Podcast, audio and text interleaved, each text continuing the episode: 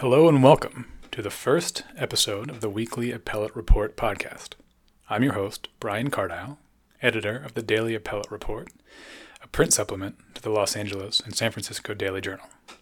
With this weekly program, we intend to provide an in depth review of all things appellate law, recent rulings, oral arguments, petition grants, and plenty of other news and trends in appellate law that impact California practitioners. A bit of housekeeping to start. The program will be taped throughout the week and issue on Friday mornings. It will feature commentary from prominent appellate specialists and other California practitioners, along with jurists and academics. If you're listening to this and feel you have a salient appellate law issue you'd like to discuss on the program, please do not hesitate to contact me. My information is on our site and in the Daily Journal newspaper. A second note we will offer one CLE credit for listening to an episode of the program. There is a test attached to this podcast on our website. Find that, and you'll see along with it the details you'll need to obtain CLE credit. And finally, if you happen to receive a link to this podcast but are unfamiliar with the Daily Journal, we are a legal affairs publication in California, and you can find out more at www.dailyjournal.com. Having dispensed with those preliminaries, let's get on to today's program. We have a good one for you. We'll be discussing two significant recent rulings one is the Second District's reversal in Vergara v. California pertaining to the constitutionality of state statutes governing public school teacher tenure and firing policies. The other ruling will be the U.S. Supreme Court decision in Welch v. The United States, which relates to mandatory minimum sentences in relation to certain federal criminal defendants. Professor Catherine Fisk from UC Irvine School of Law and Jeremy Rosen from Horvitz and Levy will join us to speak about Vergara. Professor Fisk contributed a recent column to the Daily Journal commending the court's decision. Mr. Rosen filed an amicus brief for the respondents who ended up on the losing side of the appeal. So, needless to say, our guests have divergent viewpoints to present. And Professor Hadar Aviram from UC Hastings School of Law and who co chairs Hastings Institute for Criminal Justice will be here to speak about Welch, and specifically ways in which to view the ruling within a larger context wherein state and federal courts, and legislatures have seen more prone lately to give a second look to automatic and arguably overly punitive sentencing structures. The more meticulous among our listeners may note that neither Vergara nor Welch were filed during the past week. I can assure you that we here at the Daily Journal are cognizant of this fact as well, but seeing as this program, at least in completed form, did not exist when those opinions came down a couple of weeks ago, we thought we'd take the opportunity to speak about them today. Going forward, you can expect the program to feature discussion of rulings and other news that arise within the week that a given program airs. Without much further ado, then, we'll begin by first hearing from Professor Catherine Fisk.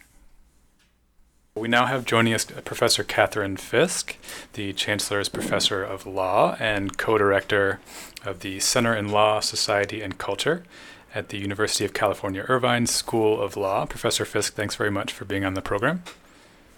Thank you for having me. Of course. And uh, so this morning we'll be talking about principally the case um, Vergara versus California that came down. I guess now it's been a couple of weeks, but its reverberations have been have been strong within the legal um, news community and indeed the the general news um, community. I guess sort of to set it up, plaintiffs brought a facial challenge to California statutes relating to education. One dealt with teacher tenure, which granted teachers tenure after a period of two years.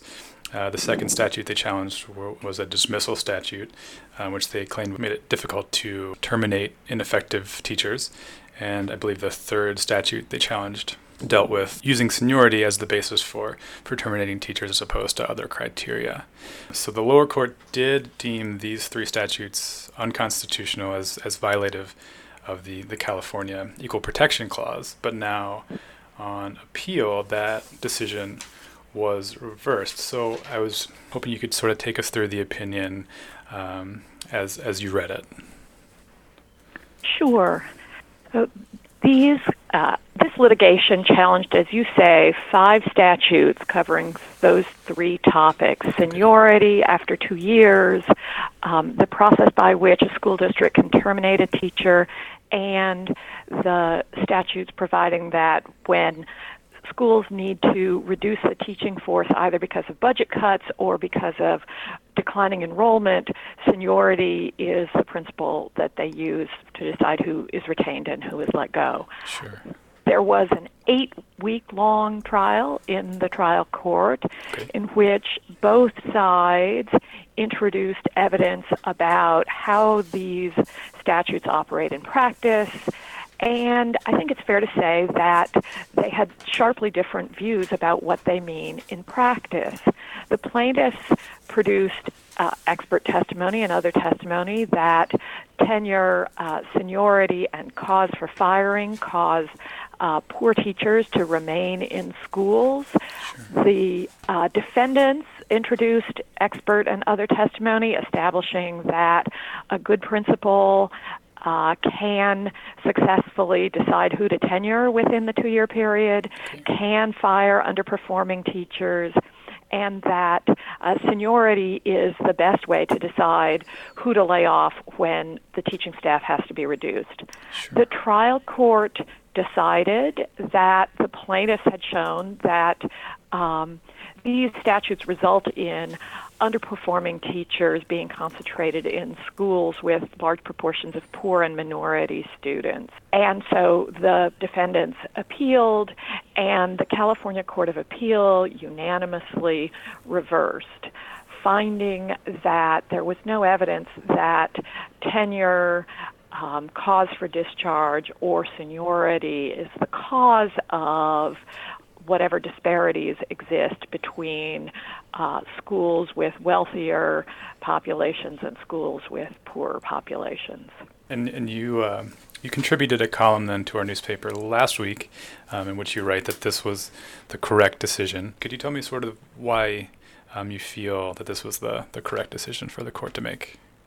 It was the correct decision because the plaintiffs failed to show that teacher tenure, seniority is the basis for layoff, or the procedural protections that teachers have before they're fired are the cause of poor teachers being concentrated in um, poor schools or minority schools.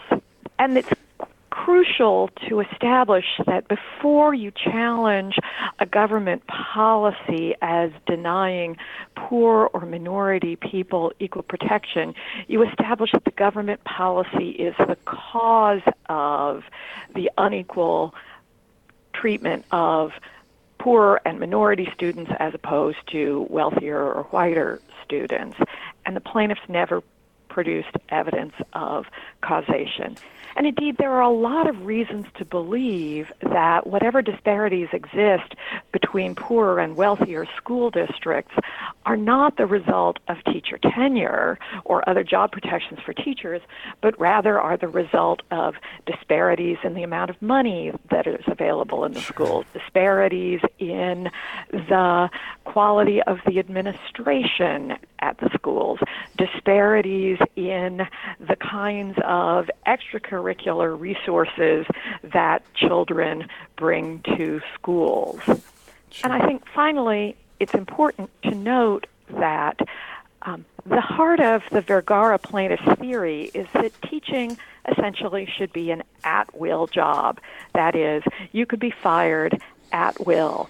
There's no reason to believe that you'll get better teachers if you make the job less desirable. Sure. For example, if a particular teacher wants to take on a controversial subject like teaching about Islam or teaching sure. about politics or getting the students to debate any of the hot button issues that divide us today, you could imagine a teacher being afraid to teach a rigorous curriculum for fear of pushback from parents.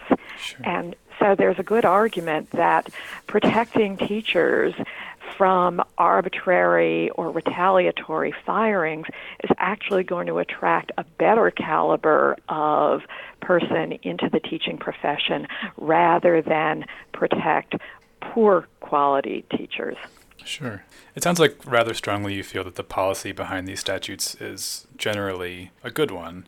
I'd be curious if you feel that you personally and the court part ways a little bit on that point. I'd just like to read a, a, brief passage from towards the end of the opinion. The court writes, "It's it is possible that the challenge statutes, in the way they pertain to teacher tenure and seniority, lead to a higher number of grossly ineffective teachers being in the educational system than a hypothetical alternative statutory scheme would."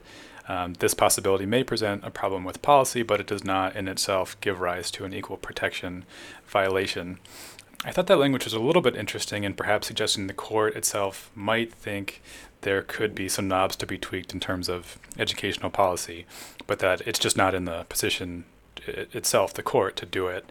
Um, so I'd be curious if you think that these statutes may have some undesirable effects, um, or if you think, like you say, they um, are good or at least better than certainly flipping them or just removing them altogether in a particular school, one could imagine that these statutes might have the effect of causing poorer teachers, for example, in times of budget crisis, to be retained in the job and sure. better teachers to be let go. Um, or it might also be the case that making it hard to fire underperforming teachers does result in um, a bad teacher staying in the classroom because the principal concludes that it's too much effort to fire him or her. Sure.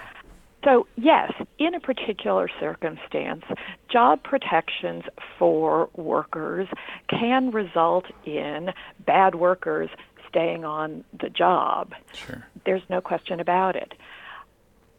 What I think the plaintiffs never showed was that eliminating job protections would, on balance, result in better people right. going into teaching and staying in teaching, or whether in some circumstances the absence of job protections might not result in good teachers being fired for retaliatory reasons.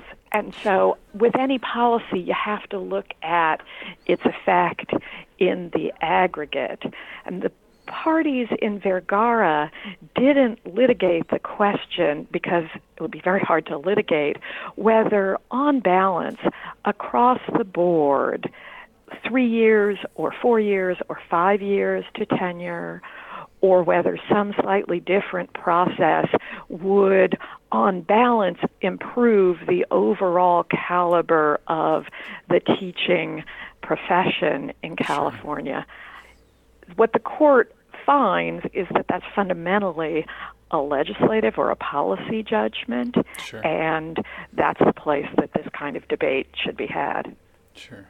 That makes sense. I, I know the court also focused at least a, a couple times where it made mention to the fact that, that the challenge was a, a, facial challenge to the statutes. And it seemed to me at least to suggest that perhaps if the case was brought a different way, that it could have led to a different sort of analysis or indeed perhaps a different result. Do you um, see any of that suggestion in, in the opinion as well?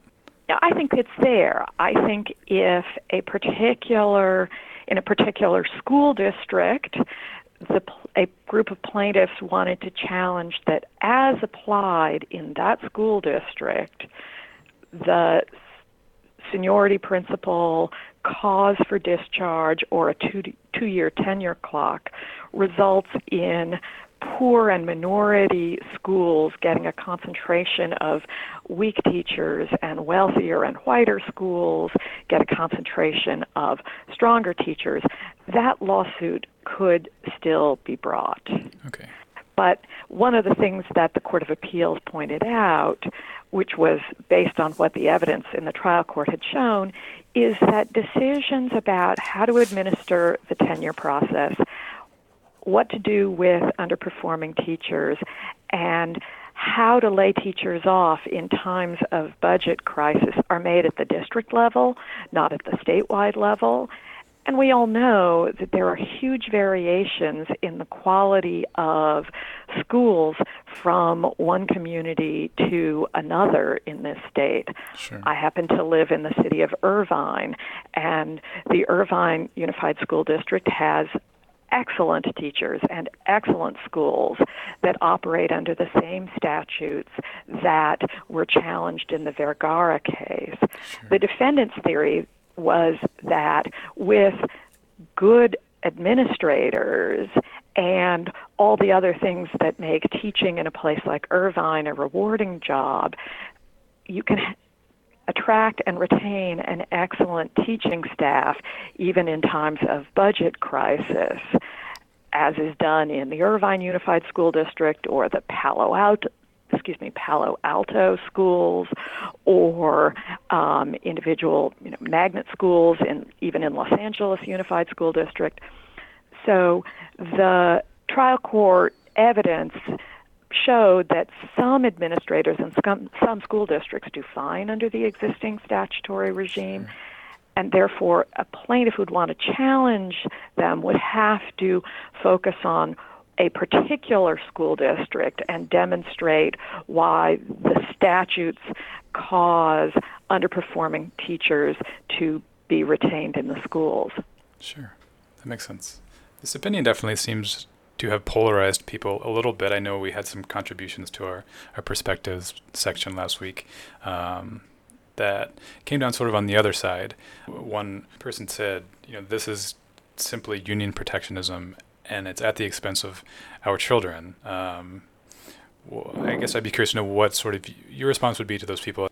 I think I don't think this is union protectionism. I think the question is whether treating teaching as an at will job, like working at McDonald's, for example, is the cause of poor quality teaching in California schools, or whether adding job having job protections for teachers is more likely to recruit and retain high quality teachers in public education.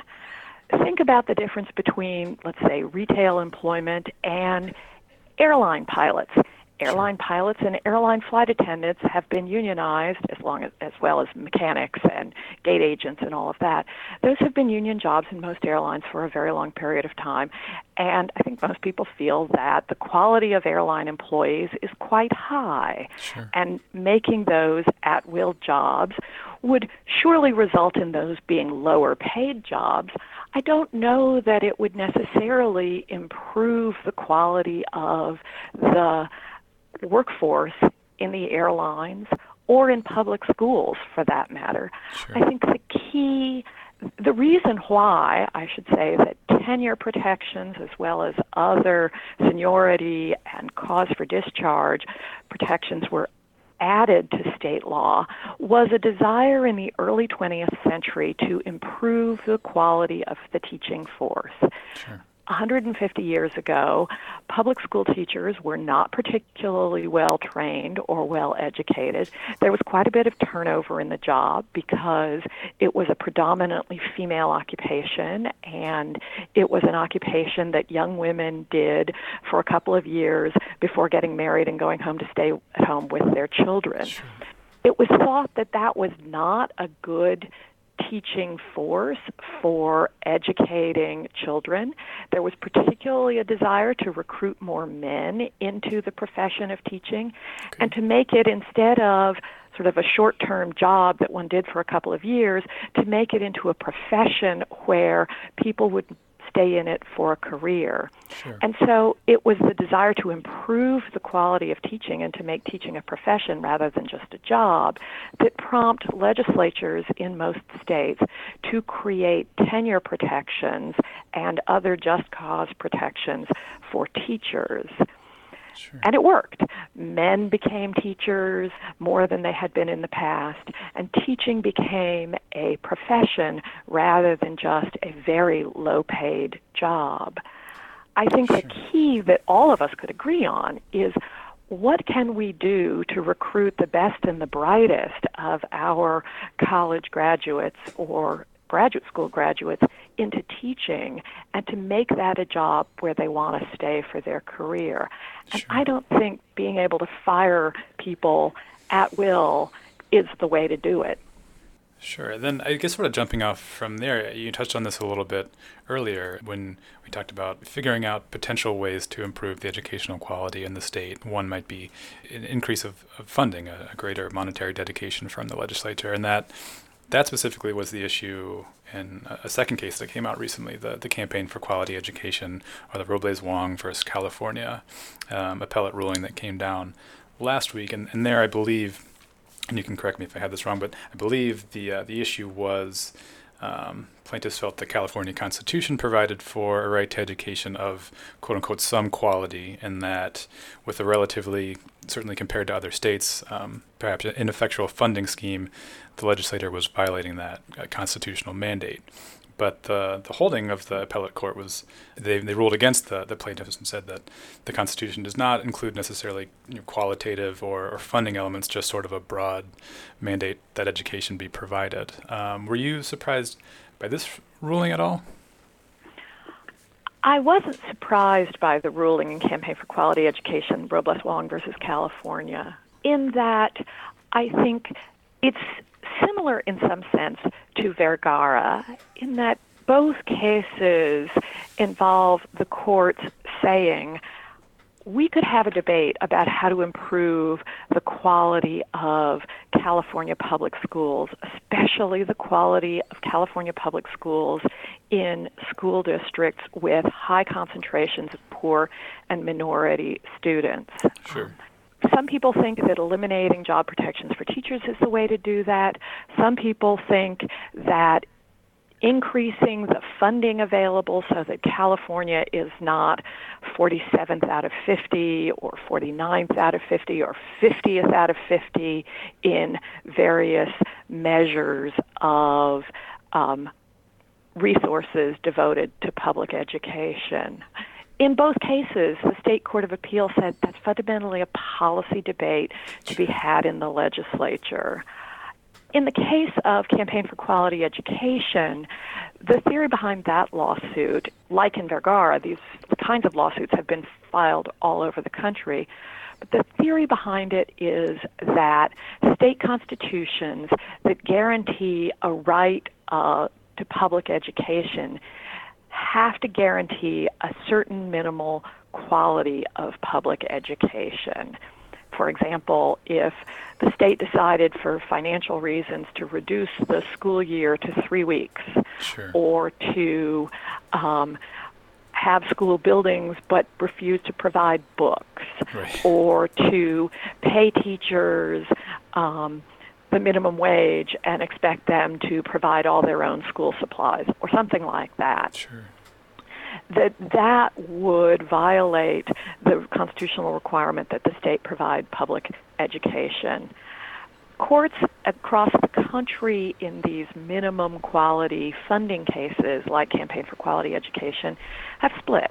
The majority have held that the state constitution's guarantee of a public education means that it is a guarantee to a certain minimal quality of public education, and that buildings that are too dilapidated, classes that are too large, funding that is too minimal violates this state constitutional protection. In uh, Campaign for Quality Education, a split panel of the California Court of Appeal joined the minority position among states, which is to hold essentially that the courts will not entertain arguments that the level of education has fallen below the constitutional minimum. Sure. I guess that sort of sets up um, a relatively strong likelihood for review by the, the state Supreme Court. Would you agree? Yes, I think there is a possibility that the state Supreme Court might take the Campaign for Quality Education case for two reasons. One, the California Court of Appeal is in the minority of state courts across the country in addressing this question. And two, the Court of Appeal decision was a split decision. Right. There was uh, two justices felt that the state constitution does not contain a judicially enforceable minimum standard, at least as raised in this case. And one justice, Justice Pollak, felt that it does.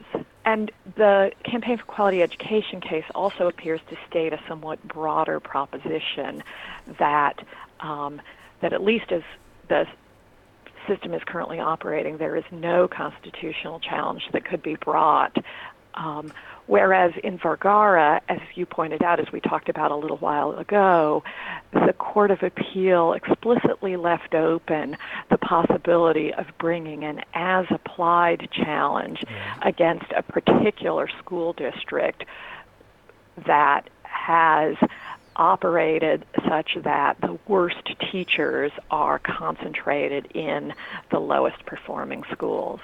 Right. Jumping back to, to Vergara, just to conclude, I'd be curious how you see that case potentially moving forward. Do you see it um, potentially being granted review by the, the High Court um, in its current state or perhaps being reworked and brought again in a, a, a different manner? It's hard to know, but I think that the Court of Appeal decision in Vergara is very thorough and very uh, careful to point out that the problem in the Vergara case is that the theory that job protections for teachers cause poor quality education can't be sustained given the fact that the administration of those statutes happens at the local level individual school districts, individual principals. And the evidence in the case showed, after an eight week trial, that some school districts do both well funded and school districts like Irvine or Palo Alto, for example, although those sure. neither of those school districts was a focus of this litigation. But for example, the Oakland Unified School District, which has a very high concentration of poor and minority students, or the Riverside School District, that certain principals have experimented with different ways to recruit and retain high quality teachers even in schools that you would expect to have serious trouble keeping a high quality teaching force because the school dis- the school has such a high concentration of kids who really struggle to learn for reasons having nothing to do with the schools.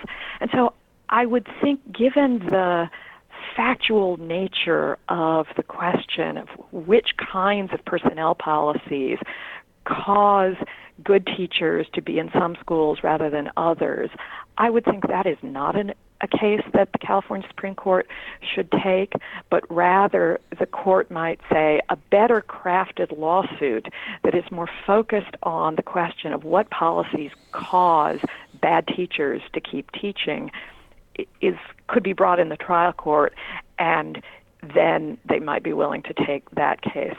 So I think the California Supreme Court probably will not, and I think certainly it should not take the Vergara case.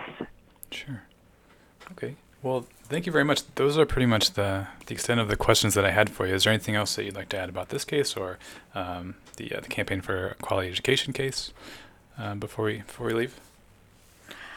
I think the only thing I would add about both of them is that I have four kids. My youngest Sure. is about to go to college. Anybody who has sent kids to school knows that the key to good education is for a well run school to keep good quality teachers in the classroom year after year after year.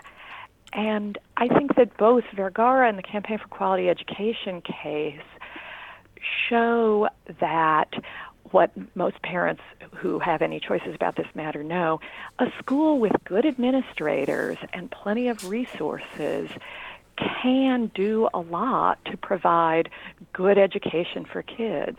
And I don't think that anybody could make a very under resourced school with bad administration be a place that smart and dedicated teachers would want to stay for the long haul. And so the question of what it's going to take to improve the quality of California public schools or the public schools in any state is really a complicated question, but at a minimum, it has to involve adequate resources and good management that makes teaching uh, a profession that people want to stay in. It makes makes sense. I greatly appreciate your input regarding these two very important rulings, and, and thanks thanks again for joining us. It was a, a pleasure talking to you. It's a pleasure being on the show. Thank you. That again was Catherine Fisk, the Chancellor's Professor of Law at UC Irvine, and her viewpoint on Vergara differs sharply from that of our next guest, Jeremy Rosen, a partner with Horvitz and Levy, who filed an amicus brief for the respondents in the case, the original plaintiffs. Uh, incidentally, if you'd like to take a look at that brief, you can find it on the weekly appellate report page at dailyjournal.com. And now we'll go ahead and get to our conversation with Jeremy Rosen. Joining us now is Jeremy Rosen, partner with Horvitz and Levy. He's a, certified appellate specialist with the California State Bar and has argued before the California Courts of Appeal, the Ninth Circuit, and the California Supreme Court. Mr. Rosen, thanks very much for joining us. Happy to be here. I know that you and some associates at your firm were among the many parties that filed amicus briefs. So I'd be curious if you could tell me when and how you and your firm became involved in this litigation. Well, uh, I've personally, I've, I've for a long time been very interested uh, in uh, helping public education. I think that it is an absolute travesty that we are failing uh, our children in, in, the way that we are doing so on a daily basis in the public schools. And you know, I'm uh, rather fortunate uh, that I'm I'm able to choose the school that that my child uh, goes to, but most people don't have that opportunity and it's I think incumbent upon society as a whole and government to ensure that uh, public schools are great uh, and provide a foundation for anyone uh, to, to learn and, and to be able to leave high school and go to college or to trade school or uh, to get a job uh, and to uh, make something of their lives. And for various uh, reasons the, the, the schools are failing our children. And, and so I think it's important as lawyers uh, to the extent that we can uh, provide through uh, pro bono and other opportunities uh, try to do what we can to help uh, improve our, our school system. And this is one of a number of cases I've uh, been involved in, and I think is, is a very important one. And I hope, uh, and we can talk more about the Court of Appeal opinion. I hope this is not uh, the last word because I think the the, the only loser uh, in the Court of Appeal opinion are the, the children of California who will continue to suffer. Sure. We'll, we'll definitely get to the, the potential future for the Vergara case, and we'll go ahead right now and jump into the, the opinion. Uh, essentially, the Court of Appeal seemed to have two bases for its opinion uh, reversing the trial court. One seemed to be that the, the unlucky subset of students defined by the plaintiffs who would be assigned to these ineffective teachers, that group was deemed not sufficiently identifiable for an equal protection claim. And then, as to the second class described by the plaintiffs, the poor minority students who tended more often to be assigned ineffective teachers um, as a result of these statutes, the court said, well, in fact, it's not the statutes themselves that, that have this effect, but rather staffing decisions made by administrators. And so the facial challenge to the statute uh, would fail. I, I take it you're likely not entirely persuaded by, by these lines of reasoning. Could you please tell me why? Sure, I'm not, and I'll start with the, uh, the, the subclass of poor and minority students who sure. who I think are particularly aggrieved by by the status quo, um, and you know what, what, the Court of Appeal did here, I think, is quite extraordinary in that uh, you know the trial judge heard eight weeks uh, of testimony, mm-hmm. Uh, and uh, and and dozens and dozens uh, of witnesses and dozens and hundreds of uh, exhibits and made uh, detailed factual findings about you know the effect these statutes have on, the very on the students and in the various uh, classes. And, and generally, uh, the, what a court of appeal will do is, uh, and what they're re- required to do is to defer to the factual findings made by the trier of fact, whether it's a jury or in this case, a, a trial judge uh, sure. uh, who who heard all the witnesses. And what the Court of Appeal opinion did is, is it, instead of deferring to the facts found uh, by the trial court and amply supported uh, by substantial evidence in the trial court, the Court of Appeal cherry picked evidence uh, that went the other way, that the trial court and the trier of fact did not credit uh, and did not believe. Uh, I think there, if, if you if you looked at the eight weeks uh, of, of evidence, there was ample evidence, as the trial court found, that these five particular statutes are directly causing harm to poor and minority students, and uh, because it, it, creates the condition uh, for uh, having bad teachers. Uh, while I guess it's true as a technical matter that administrators uh, pick who is going to be in what school, but what, sure. but that sort of misses the point. The point, as was found after the, this lengthy and comprehensive trial is that the five statutes uh, governing tenure, dismissal, and reduction in force basically tie the hands of administrators and make it impossible to uh, guarantee to the children and especially poor and minority students their constitutional right to an education. And that's what this case is all about. The California Supreme Court in, in the 70s was a leader in, in, in finding that education is a fundamental right under our state uh, constitution. And the trial court here found uh, expressly that the fundamental right to an education is being denied to millions of students because of these five statutes. And, sure. and the Court of Appeal should have deferred to those fact findings. So you think perhaps too much was made by that bit of attenuation between the statutes and the, the staffing decisions by, by the court, uh, perhaps? Well, I think that, yeah, I think that's a real red herring because, you know, it, it you know, the fact that, you know, an administrator, you know, it's a it's a stacked deck. If you go and, and someone say has, you know, twenty dollars uh, uh, in their wallet, uh, and you go and steal that twenty dollars, and then uh, the person goes and can't afford lunch, I mean, I guess you could technically say it's because there's no money uh, in their wallet. Right. But the real root cause of that is because someone stole it. Sure. Well, here, yes, it's an administrator making the decision of teacher X going to school Y, but they, they, they have a stacked deck because because of these, uh, as the trial court found after extensive fact findings, because of these five statutes, uh, it's it's impossible for the administrators to give qualified, excellent teachers to all of the students uh, in the state of California, which is a violation of their uh, fundamental right to an education. Sure. I think the court did give a bit of suggestion or some hint that it that it may have viewed these current statutes to be perhaps suboptimal. They mentioned sort of in conclusion that these statutes may lead to a higher number of ineffective teachers than a hypothetical alternative scheme, but that nonetheless these statutes do not themselves equal an equal protection violation. What do you think exactly of that verbiage? Do you think that will be important in a potential appeal? Do you think the court is trying to say that it thinks these statutes, you know, aren't ideal and, and would like to change it if, if view that it had the power to do so?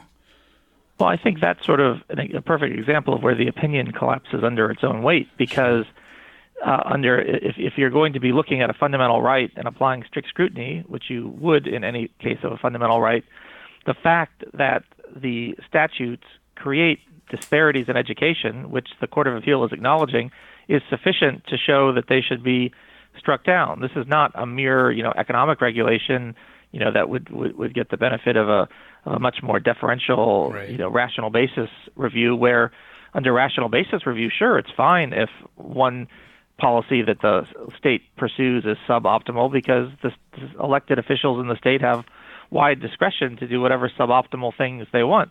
Sure. But when fundamental rights uh, are at stake, uh, uh, and especially the fundamental rights of poor and minority children, uh, the state is not permitted to be deliberately suboptimal, which is exactly what uh, they're doing here and what the trial court found uh, quite explicitly.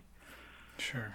Um, we just heard from Professor Catherine Fisk from uh, UC Irvine, who feels um, about 180 degrees differently than you do about this opinion. And, one thing that she said is that, well, were these statutes to be struck down, it, it very likely would have sort of the opposite effect than what was desired. That if you would were to lower job protection, that qualified teachers would you know, be less uh, encouraged or less willing to pursue employment in the, the California public school system. What would you um, respond with to, to an assertion such as that?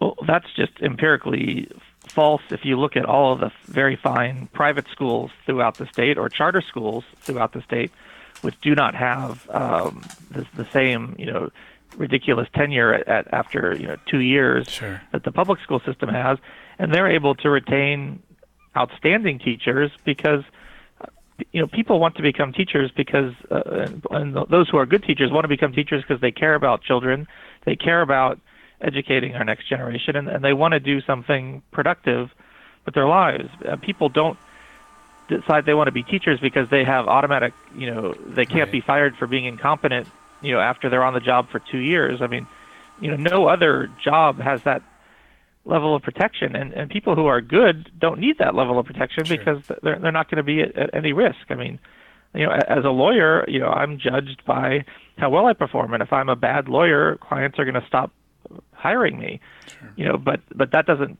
deter me from being a lawyer uh, and, I, and i just think it's absurd to say that it would uh, deter people from becoming or at least good teachers from becoming teachers because you have all sorts. You have hun- hundreds of thousands of teachers who don't have that protection in, in other forms of schools, who uh, have very long and productive and wonderful careers. Sure. I guess sort of take me through where you see this case going in the future for Vergara. Do you anticipate um, a petition for review being granted by the, the California Supreme Court? And if so, how do you think they might come down? Well, you know, uh, you know, I, I think you know it, it's difficult to to predict how sure. you know any court is going to rule. And you know, and petitions for review are statistically very difficult. You know, the Supreme Court is you know quite correctly very selective sure. uh, in the cases it takes. It takes about two to five percent of, of the cases brought before it.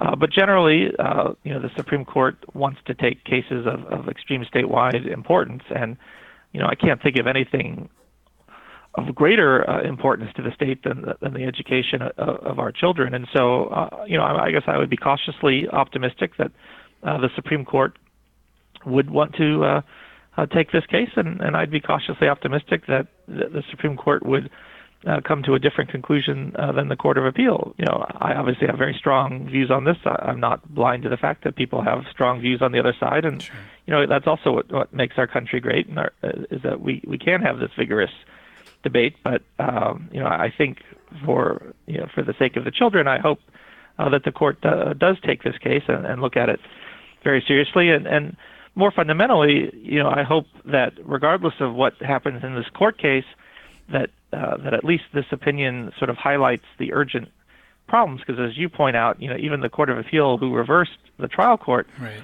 uh, acknowledges that the current statutes are suboptimal for you know millions of, of children. And you know, I would encourage you know our legislative leaders to to try to uh, come to a, a solution because uh, you know, no one benefits uh, if we have a generation who's not well educated. Sure. Well said. Well, those are all the questions that I had prepared for you. Is there anything else that you, you feel you'd like to add? I guess the w- one thing to go back, I don't think I ever answered the first part of your first question on oh, sure. the uh, sort of the unlucky as the you know the, the unlucky group, right? Whether that's subset, a, sure. Uh, a definable class, and I don't see why they're not definable. Uh, there was plenty of evidence uh, at trial that indicated you know which children and which classrooms were were right. being severely disadvantaged. I mean, the fact that you can't put them, you know, label them by uh, race or sex or you know some other suspect classification doesn't mean that it's not a definable group. And I think it, uh, uh, especially since education itself is a fundamental right, if you have a subset of students who is getting a suboptimal education, uh, they are having their fundamental constitutional rights being violated uh, this very moment. And and I don't see why that is not uh, a definable enough group, especially since the trial court heard evidence to define the group. Sure. Well, um, I guess we'll we'll leave it there, and we'll we'll we'll watch um, what what else happens in this case. And for now, I appreciate you joining us. It's been a pleasure talking with you, Mr. Rosen. Thanks again. Well, thanks. Thank you for having me. You're welcome.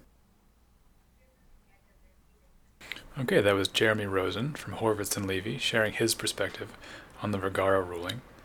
And he mentioned how reasonable people might well disagree on, on the outcome of that case, and certainly his input and the perspective from Catherine Fisk provide a good example of just that. We'll go ahead and switch gears now from education to criminal justice and speak with Professor Hadar Aviram from UC Hastings about the recent U.S. Supreme Court opinion in Welch v. the United States, in which the court deemed as a substantial rule change last term's opinion, declaring the residual clause of the Armed Career Criminal Act to be void for vagueness, which could open the door to many habeas appeals from inmates sentenced under the residual clause, and which also continues a trend of courts at both the federal and state levels reconsidering automatic sentencing structures. Joining us now is Professor Hadar Aviram, of the UC Hastings College of Law. She is the Harry and Lillian Hastings Research Chair, the Vice President of the Western Society of Criminology, and the author of Cheap on Crime Recession Era Politics and the Transformation of American Punishment. Professor, thanks very much for joining us. Thanks for having me.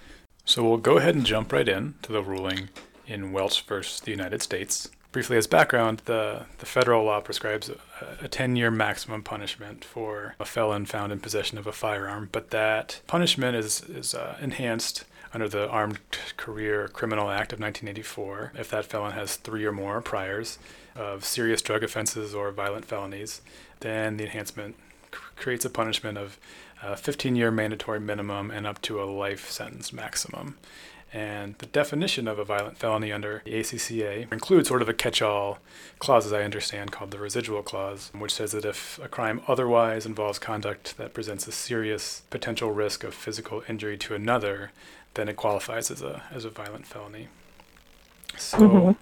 The petitioner here was arrested and, sentenced under the Armed Career Criminal Act and exhausted his direct appeal and began a collateral appeal challenging that residual clause. And he was unsuccessful, and his collateral appeal ended just before last year's ruling at the Supreme Court in Johnson versus uh, United States, which declared the residual clause unconstitutional for vagueness. So now Welch's case asks the court to consider whether Johnson announces a new substantive rule such that it would apply retroactively to his case. So now I'll go ahead and hand it off to you to walk us through the Supreme Court's opinion in this case. Of course. So Welch, the petitioner in this case, is one of many people who were sentenced under the Armed Career Criminal Act before the decision in Johnson, which happened last year. Sure. And therefore, the question is uh, now that the residual clause has been pronounced void for vagueness, uh, how does that impact the sentence of all these people, some of whom have been doing considerable stretches of time in prison and are now no longer able to appeal via direct review? So the general rule in uh, it's worth worth remembering that the general rule regarding retroactivity is that usually new rules that the Supreme Court creates operate prospectively. That is, they only impact cases that happen after the rule is enacted, sure. and they apply to cases that are still alive when the decision is given. So if, for example, somebody was already tried, but their direct appeal is pending when the Supreme Court announces the new rule, they might still be able to benefit from the new rule. Sure. However, if your case has become final before the new rule comes out, the general situation is that you can't benefit from it. This is in a decision called Griffith versus Kentucky. Now, there are two exceptions to this in which, uh, in which the new rule might operate retroactively. Sure. One of them is if the rule is what we call a watershed rule of criminal procedure. If it's such an important and, and dramatic rule and such a huge change that it makes sense, it feels fair to apply it retroactively. Or if the rule is a substantive rule. These two exceptions come from Teague versus Lane, a case from uh, 1989. Sure. So the name of the game for collateral appellants that are trying to benefit from new rules is to do one of three things either to try to argue that the rule is not a new rule, which is to say it's just an application of an old rule, in which case there's nothing new. Sure. Or if it's a new rule, to argue either that it's a substantive rule or that it's a watershed rule of criminal procedure. Okay. And what Welch tried to do here is to, to argue, tried successfully, obviously, because the decision uh, the decision ends up in his favor, seven to one, with uh, sure. Justice Thomas writing the uh, the dissenting opinion. Uh, uh, Welch tries to get the court to say this rule falls into one of the two exceptions. This rule is a substantive rule, or this rule is a watershed rule of criminal procedure, and that is what changes things. Sure. So the key here is to understand what's the distinction between a procedural rule and a substantive rule. So the first thing to sort of get off the table is this is not a watershed rule of criminal procedure. Right. For something to qualify as a watershed rule of criminal procedure, it has to be a real dramatic development. Okay. Something on the scale of Gideon versus Wainwright. Like Sure. very few things that are not that dramatic would qualify.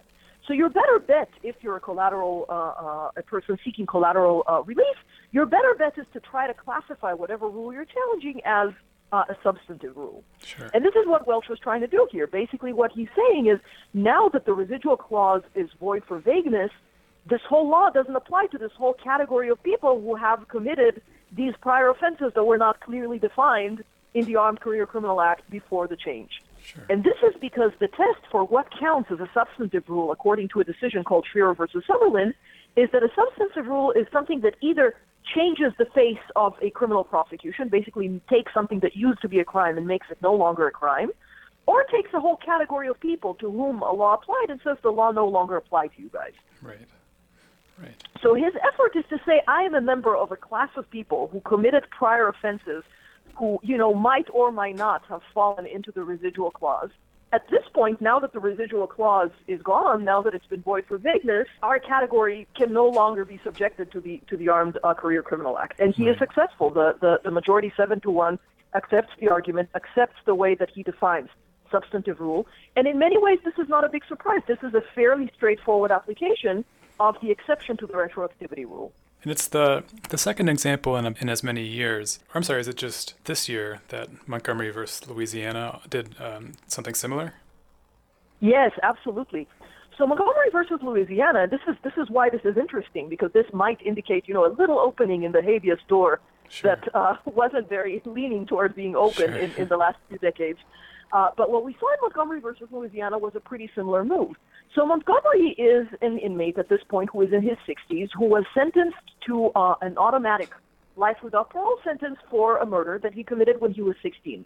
Sure. And he's doing time for a long time, so obviously all of his avenues for appeal have already been exhausted, so he can't benefit from any Supreme Court rule.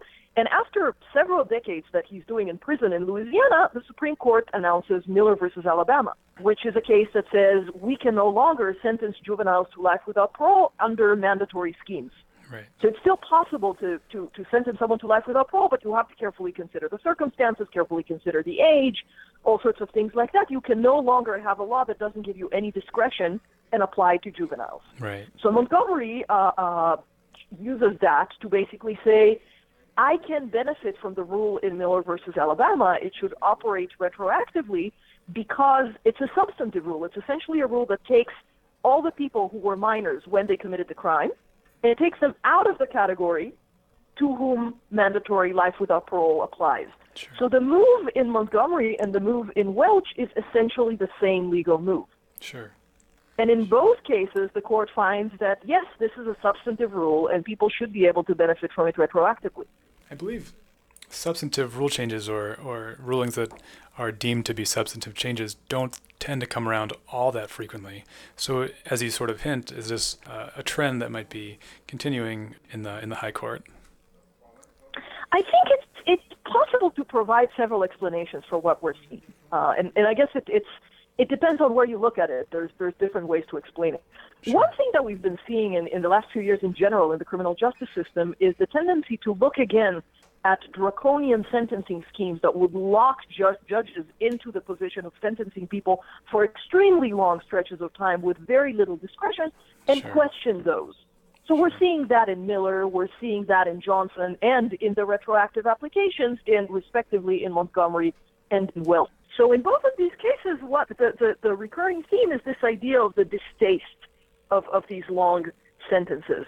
And that sure. could be the factor of several several developments. I mean, it could be argued, and, and there are some people who argue that maybe we're somehow rediscovering the dignity of inmates, and we're thinking more seriously about the dignity and about the effects of incarceration.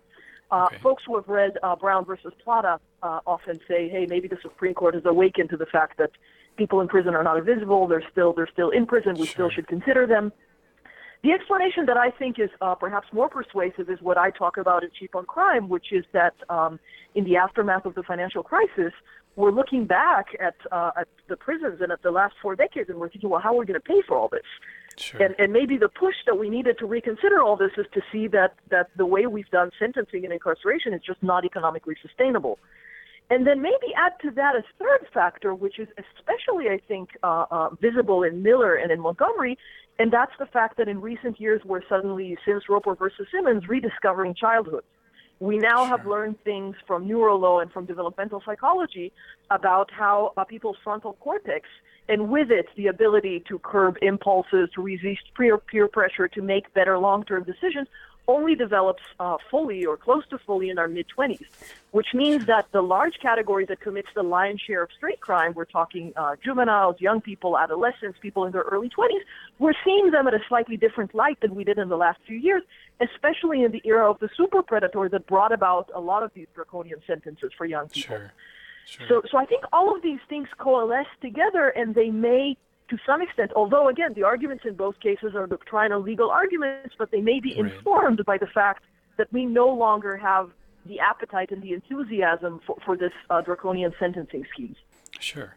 Jumping back into the opinion and specifically into Thomas's dissent, this incipient trend that we're talking about, it sort of sounds like he's describing it as the beginning of a dangerous, slippery slope where he, he says a couple things. He says this ruling transforms innumerable procedural rules into substantive ones, and he mentions that the retroactivity rules have become unmoored from the limiting principles that the court has invoked to justify the doctrine's existence in the first place. I'd be curious how you view mm-hmm. his concern.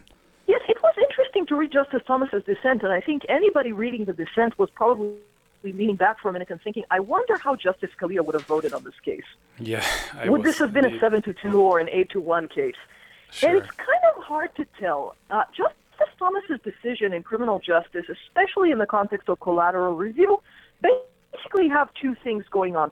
One of them is this this need to kind of close the door, this fear that if we sort of give people a finger, they're going to take the whole hand, and you know the mm-hmm. the the dam of habeas is going to be, you know, unmoored, and suddenly we're going to be flooded with petitions by people. So there's part of it is this procedural fear. Uh, and, and, and it's quite possible that Justice Scalia would have shared this procedural fear if, if he were on the court as well. Uh, and, and, Justice Thomas actually tries to hang to some technical aspects of the void for vagueness decision in Johnson to say this is not really a substantive rule because void for vagueness actually comes from a due process type of, of, of challenge. So, so, you know, so there are, you know, arguments that he tries to make to, to, to perceive the case as, as substantive. But the other thing to keep in mind is also that in general, Justice Thomas has been very concerned, especially with regard to violent crime, with the tendency to scale back a little bit the very punitive apparatus of, of extreme punishment. Uh, in many decisions recently, when Justice Thomas is either in the dissent or in the majority, he will uh, review in detail the cruelty of the original crime, even if the crime was 40 or 50 years ago. Uh, he'll mm-hmm. talk about the victims with great sympathy. So, so there is something there that, that is that is very raw and emotional beyond just the technical concern about the expansion of, of habeas offices. Sure. The other question I would sort of have for you is where to place this ruling, maybe in the context of California criminal justice and sentencing reforms. We've seen more than one instance um, in the last few years Prop 36 in 2012 and Prop 47 two years ago. And now I believe there very well may be another ballot initiative that will, will perhaps mm-hmm. be on the ballot this fall. Could you tell us, I guess, a little bit about that potential ballot proposition and just how to sort of view the trend in, in California as well? Sure. So I should probably specify that these decisions about retroactivity, in, in the in the sense of what they actually do in the world, they apply to the world of federal habeas. Sure. So they don't apply to the California prison population; they apply to federal inmates. But this sure. background of thinking about why are we doing this? Why are we locking our discretion into these very lengthy sentences without giving judges more discretion? This is something that we can see changing in California as well. So, uh, so we're seeing several interesting propositions that may qualify for the ballot in California in, in that regard. Uh, so one is the proposition that Governor Brown is advancing, which basically has two parts. Uh, one of them is to eliminate direct filing for juveniles, which is to say to move to shift the decision whether a juvenile is going to be sentenced in juvenile court or in adult court from the hands of the prosecutor to the hands of a judge in the context okay. of a fitness hearing. So that's one aspect of it. And the other aspect of it is to bring to a limited population and, and a limited basis the idea of a release, release through a parole board before all the enhancements kick in. I mean, right. one of the things that we know about how we've done sentencing in California, we, the whole the whole country has moved about 40 years ago from indeterminate to determinate sentencing, but the way we've done it is without a sentencing commission and for the most part relying on uh, voter initiatives that create these patches of severity on top of the regular sentencing scheme that we have. So we have our version of the habitual offender law, which is the three strikes law, which sort of tacks onto felony sentencing and builds up your sentence to 25 to life upon the commission of the third felony. So one thing that we did, and, and this is after decades of seeing really upsetting stories in the media about people's third felony being, you know, stealing cheese or stealing a videotape right. or a pizza or sure. something like that, we've seen that scaled back so that the third offense has to be serious and violent.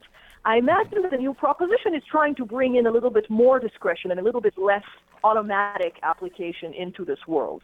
Uh, the Jerry Brown proposition is also trying to bring in more discretion. The idea here would be that for nonviolent offenders who are doing time in prison, which, by the way, after realignment is a fairly small population because we've actually moved a lot of these folks to jail.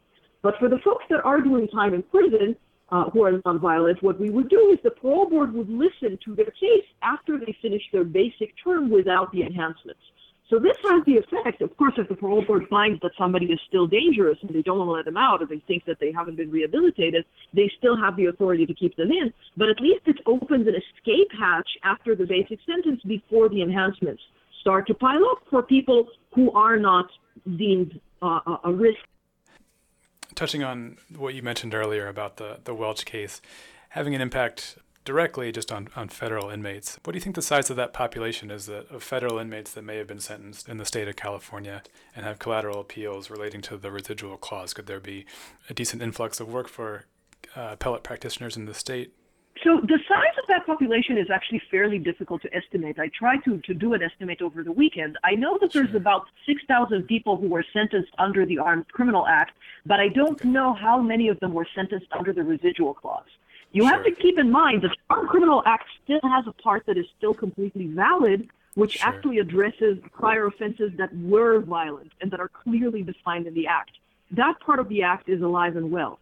So everybody who was sentenced under that part, the decision both in Johnson and in Welch do not apply to them. So it's hard to tell how many of the 6,000 people are going to fall into that category. I estimate many, but I don't know how many, many, how, how many, many is. Okay, wonderful. Well, thanks uh, so much for joining us. It's been a very pleasant conversation, and uh, we appreciate you coming on the program. Happy to do it, Brian. Thanks for calling. Okay. And with that, we've reached the end of our program. I'd like to extend my sincere thanks to all of our guests, Professors Catherine Fisk and Hadar Aviram, and to Jeremy Rosen of Horvitz and Levy. And don't forget, there's CLE credit available for your having listened to the program. You can find our short true false test at the weekly appellate report page at dailyjournal.com. And thank you for, for tuning in. I hope to see you back next week for another weekly appellate report.